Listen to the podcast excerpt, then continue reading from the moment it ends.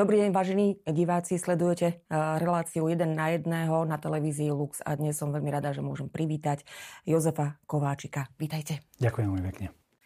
Eh, novým nunciom na Slovensku sa stal od augusta monsignor Nikola Girasoli. Môžeme ho predstaviť, kto je, odkiaľ pochádza, pochádza, koľko má rokov a prečo na Slovensku? Asi v prvom rade treba začať tým, že eh, otec Nuncius je arcibiskup.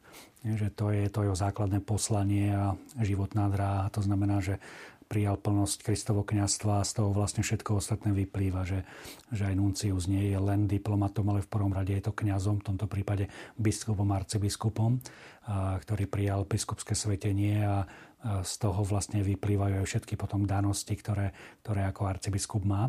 Samozrejme, okrem toho je diplomatom, čiže Monsignor Girasoli. Je to Talian, je to Talian, nenáhodou sa volá Nikola. V preklade je to totiž to meno Mikuláš. Monsignor Girasoli pochádza z juhu Talianska, konkrétne z Púlie. Ešte ak by sme to chceli tak bližšie zoradiť, tak je to nedaleko veľkého mesta Bari, kde je práve svätý Mikuláš pochovaný. Čiže určite aj toto má na jeho život veľký vplyv, pretože práve v tejto oblasti tá úcta voči svätému Mikulášovi je naozaj veľká. Takže predpokladám, že sa to veľmi prejavilo aj na jeho živote, a čo vidíme aj na tom, že dostal toto meno. Takže on pomerne skoro po kniazkej vysviacke, ktorú príjma v roku 1980, už 5 rokov na to vstupuje do diplomatických služieb Svetej stolice a vlastne začína pomaličky sa zoznamovať s tým prostredím. No a až nakoniec teda sú to jeho postupné štácie na tej ceste nuncia. Dnes má monsignor Girasoli 65 rokov, mm-hmm. čiže je to naozaj diplomat v tých najlepších rokoch. Prešiel ako nuncius pomerne zaujímavé miesta. Bol v Afrike, potom bol v Karibiku, kde naozaj mal tých krajín veľmi veľa na starosti. No a to jeho zatiaľ ostatné pôsobisko predtým, ako prišiel na Slovensko, bolo Peru. Čiže aj z tohto vidíme, že naozaj spoznal viaceré kultúry. No a teraz teda prichádza prvýkrát ako nuncius do európskej krajiny. Uh, rozprávali sme sa pred reláciou, čo znamená to priezvisko Girasoli.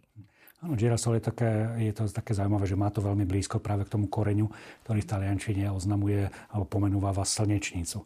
Takže myslím, že aj ten prvý okamih toho stretnutia na verejnosti bol naozaj takéto to usmiaté, to otvorené. Takže by sme mohli povedať, že, že nomen omen, že v jeho prípade to platí, že naozaj to, to priezvisko, aj to meno predznamenáva aj to, ako zatiaľ teda na nás pôsobí nový otec Nuncius. Kto ako vyberá Nunciov?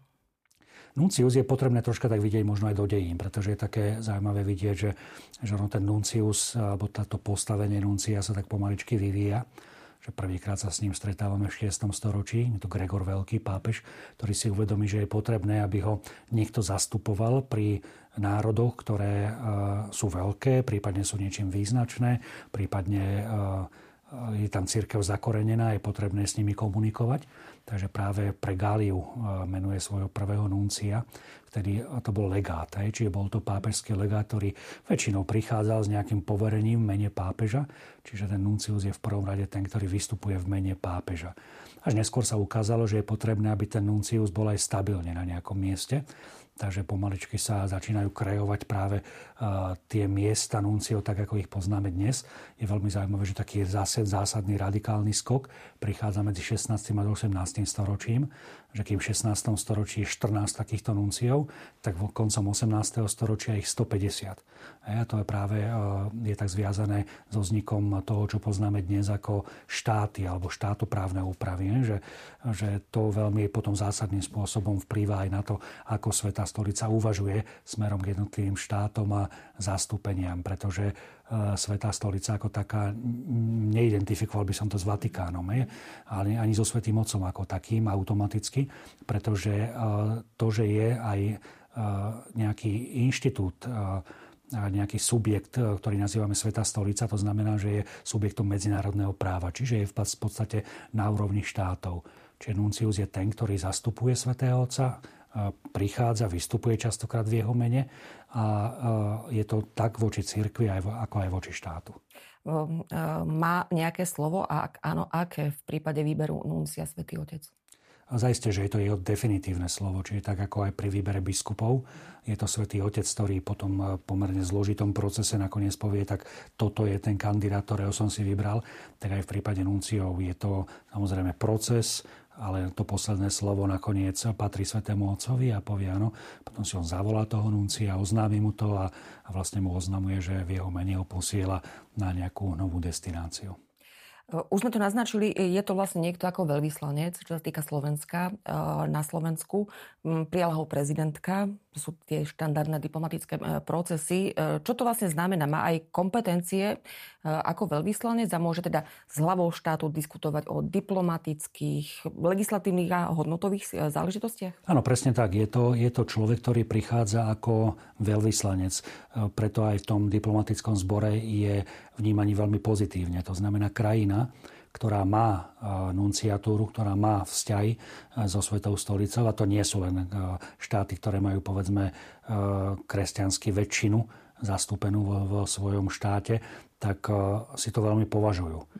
Takým naozaj úplne dokonalým znakom toho, že je všetko v poriadku aj na tej medzinárodnej báze, býva potom zmluva alebo konkordát so Svetou stolicou, že naopak krajiny, ktoré ju nemajú, tak sú považované diplomaticky, že tam niečo nie je v poriadku. Čiže aj, aj toto je taký veľmi dôležitý znak, ktorý nuncius naplňa. A nie náhodou, väčšinou býva ten nuncius aj tzv. doajenom. To znamená, že takým si dekanom toho diplomatického zboru, čiže väčšinou v krajinách, kde nie je nuncius, tam to zastáva eh, najstarší služobne diplomat, ale tu vo väčšine krajinách, kde je nuncius, tak um, častokrát automaticky preberá túto funkciu. To znamená, že je naozaj na všetkých tých dôležitých stretnutiach.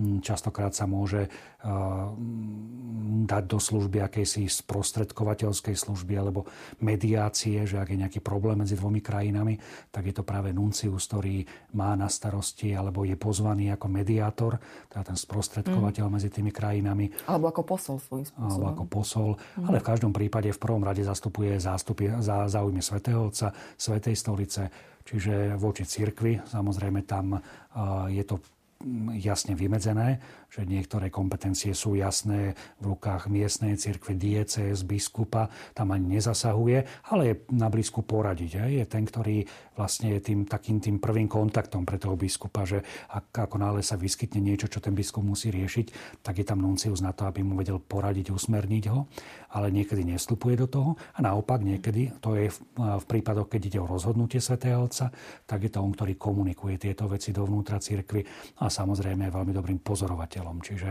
ten nuncius sa pravidelne stretáva e, so svojimi nadriadenými kompetentnými na štátnom sekretariáte. E, funguje tam veľmi dobre diplomatická pošta. E, samozrejme má aj stretnutie so Svetým Otcom, ktorý má takto tie informácie priamo z pravej ruky, ako sa hovorí. Čiže čo sa týka tej cirkvy miestnej, tak práve vďaka nunciovi prichádza asi taký najkomplexnejší obraz o tej miestnej cirkvi pre kompetentných a zodpovedných vo Vatikáne. Čo sa týka potom už štátu, tak mm-hmm. samozrejme tam vstupuje už potom do vzťahov, ktoré sú medzištátne. Mm-hmm. Napríklad, ak sa pripravuje tá spomínaná štátna zmluva, mm-hmm. alebo je potrebné nejakým spôsobom e, urgovať jej naplňanie, alebo sú nejaké nejasnosti, alebo aj mnoho iné veci. Takže Nuncius preto aj vlastne e, odozdáva ten agremán e, prezidentovi alebo prezidentke a zároveň je teda akreditovaný pri, pri danej krajine, čiže vstupuje aj do e, prípadných stretnutí, rokovaní so štátnymi orgánmi, s ministerstvami a tak ďalej, keď je to potrebné. Um, ako ale odchádzajú nunciovia? Vieme to nejakým spôsobom objasniť? Je to prirodzené. Sú tam dva mm. základné spôsoby. Buď dosiahnutím veku, čiže aj na nuncia sa väčšinou stiahuje to, čo pri viacerých iných funkciách, či ak dosiahne vek 75 rokov, tak automaticky ponúka Svetému Otcovi e, svoju funkciu a väčšinou teda je, je umožnené, aby, aby mohol už teda prežívať aj on e, na sklonku života troška taký pokojnejší život, lebo zoberme si, že ten nuncius naozaj to je z krajiny do krajiny, z kultúry do kultúry. Tým pádom sa prirodzene pretrnú aj mnohé také putá, ktoré mal, možno aj rodinné, aj, aj priateľské. Čiže častokrát je to človek, ktorý naozaj je vystavený veľkému tlaku. Zoberme si len klimatické rôzne podmienky, zdravotné rôzne rizika, kultúra, jazyk, čiže je to náročná služba. Takže práve preto, ak teda je umožnené, tak je veľmi dobré, aby na, v tom určitom okamihu ten nuncius mohol teda si, si dopriať aj troška pre seba toho času. No a väčšinou teda tá zmena prichádza automaticky pre, pri menovaní na ďalšiu inštanciu. Čiže v tom okamihu si osvetiteľ otec povolá, e, konzultujú sa s tým tie veci a on vie a je pripravený, že po určitom čase zase odchádza na, na novú destináciu. Um, aké ste vy osobne, keďže ste pôsobili ako hovorca konferencie biskupov Slovenska, mali vzťah k bývalým nunciom? Ja musím povedať, že len ten najlepší, že naozaj uh, tí nunciovia si uvedomovali, aké je veľmi dôležité tá komunikácia smerom k vonkajšiemu svetu, smerom uh, k tomu svetu novinárov. Čiže dokonca um, oni budem hovoriť o konkrétnom, s ktorým naozaj som prežil tú väčšinu Eh, svojho mandátu ako hovorca. Čiže tam bolo prirodzené a pre mňa také prekvapivé, ale milo prekvapivé, že, že mi dal svoj mobil a hovorí, kedykoľvek budeš potrebovať, volaj, informuj sa. A toto som veľakrát mohol využiť a som veľmi ďačný, že naozaj sa mi nestalo, že by ten mobil nezdvihol alebo, alebo ma pozval na nunciatúru, vysvetloval situáciu, objasnil mi mnohé veci a to mi veľmi pomáhalo ako hovorcovi, pretože už som bol zorientovaný, že už to nebolo nejaké rozhodnutie, ale mal som možnosť teda vnímať aj to, čo viedlo k daným, daným rozhodnutiam. Samozrejme, ak to bolo určené verejnosti, pretože je prirodzené, že sú aj veci, ktoré sú určené interne, možno môžu spadať pod eh, pápežské tajomstvo. Uh-huh. To je úplne prirodzené a to zase ani hovorcovi neprináleží, aby bol nejako ponorený do, eh, do vecí, ktoré nepatria verejnosti. Ja som ako hovorca mal v prvom rade komunikovať to, čo bolo určené verejnosti. Mali by mať nunciovia, teda aktuálne tento súčasný nuncius eh, Nikola Girasoli osobný kontakt s novinármi, keď nadviažem na vaše slova? Ono už má. To už sme videli vlastne pri Svetej Omši, že on po Svetej Omši naozaj prekvapil mnohých, že sa postavil pred tie kamery, pred tie mikrofóny a naozaj bezprostredne reagoval na tie otázky.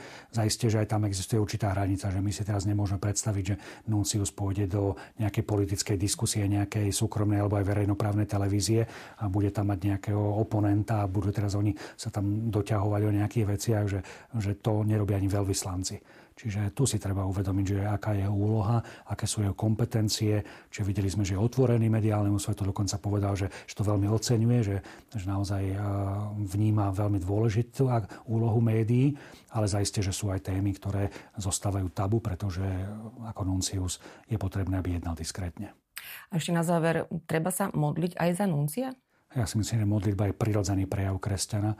Takže tak, ako sa modlíme za svojich najbližších, tak asi by malo byť prirodzené sa modliť za toho, koho nám Svetý Otec poslal ako svojho zástupcu. Teda ak sa modlíme za Svetého Otca, tak je prirodzené, že sa modlíme aj za jeho zástupcu u nás na Slovensku. A myslím, že tu je to u nás v našej kultúre také prirodzené, že máme naozaj vo veľké úcte nielen Svetého Otca, ale aj jeho zástupcov. Takže myslím, že to bude také prirodzené, ale je dobre to tak občas pripomenúť, že pamätajme na neho v našich modlitbách. Ďakujem veľmi pekne. Tak to bol Jozef Kovačík.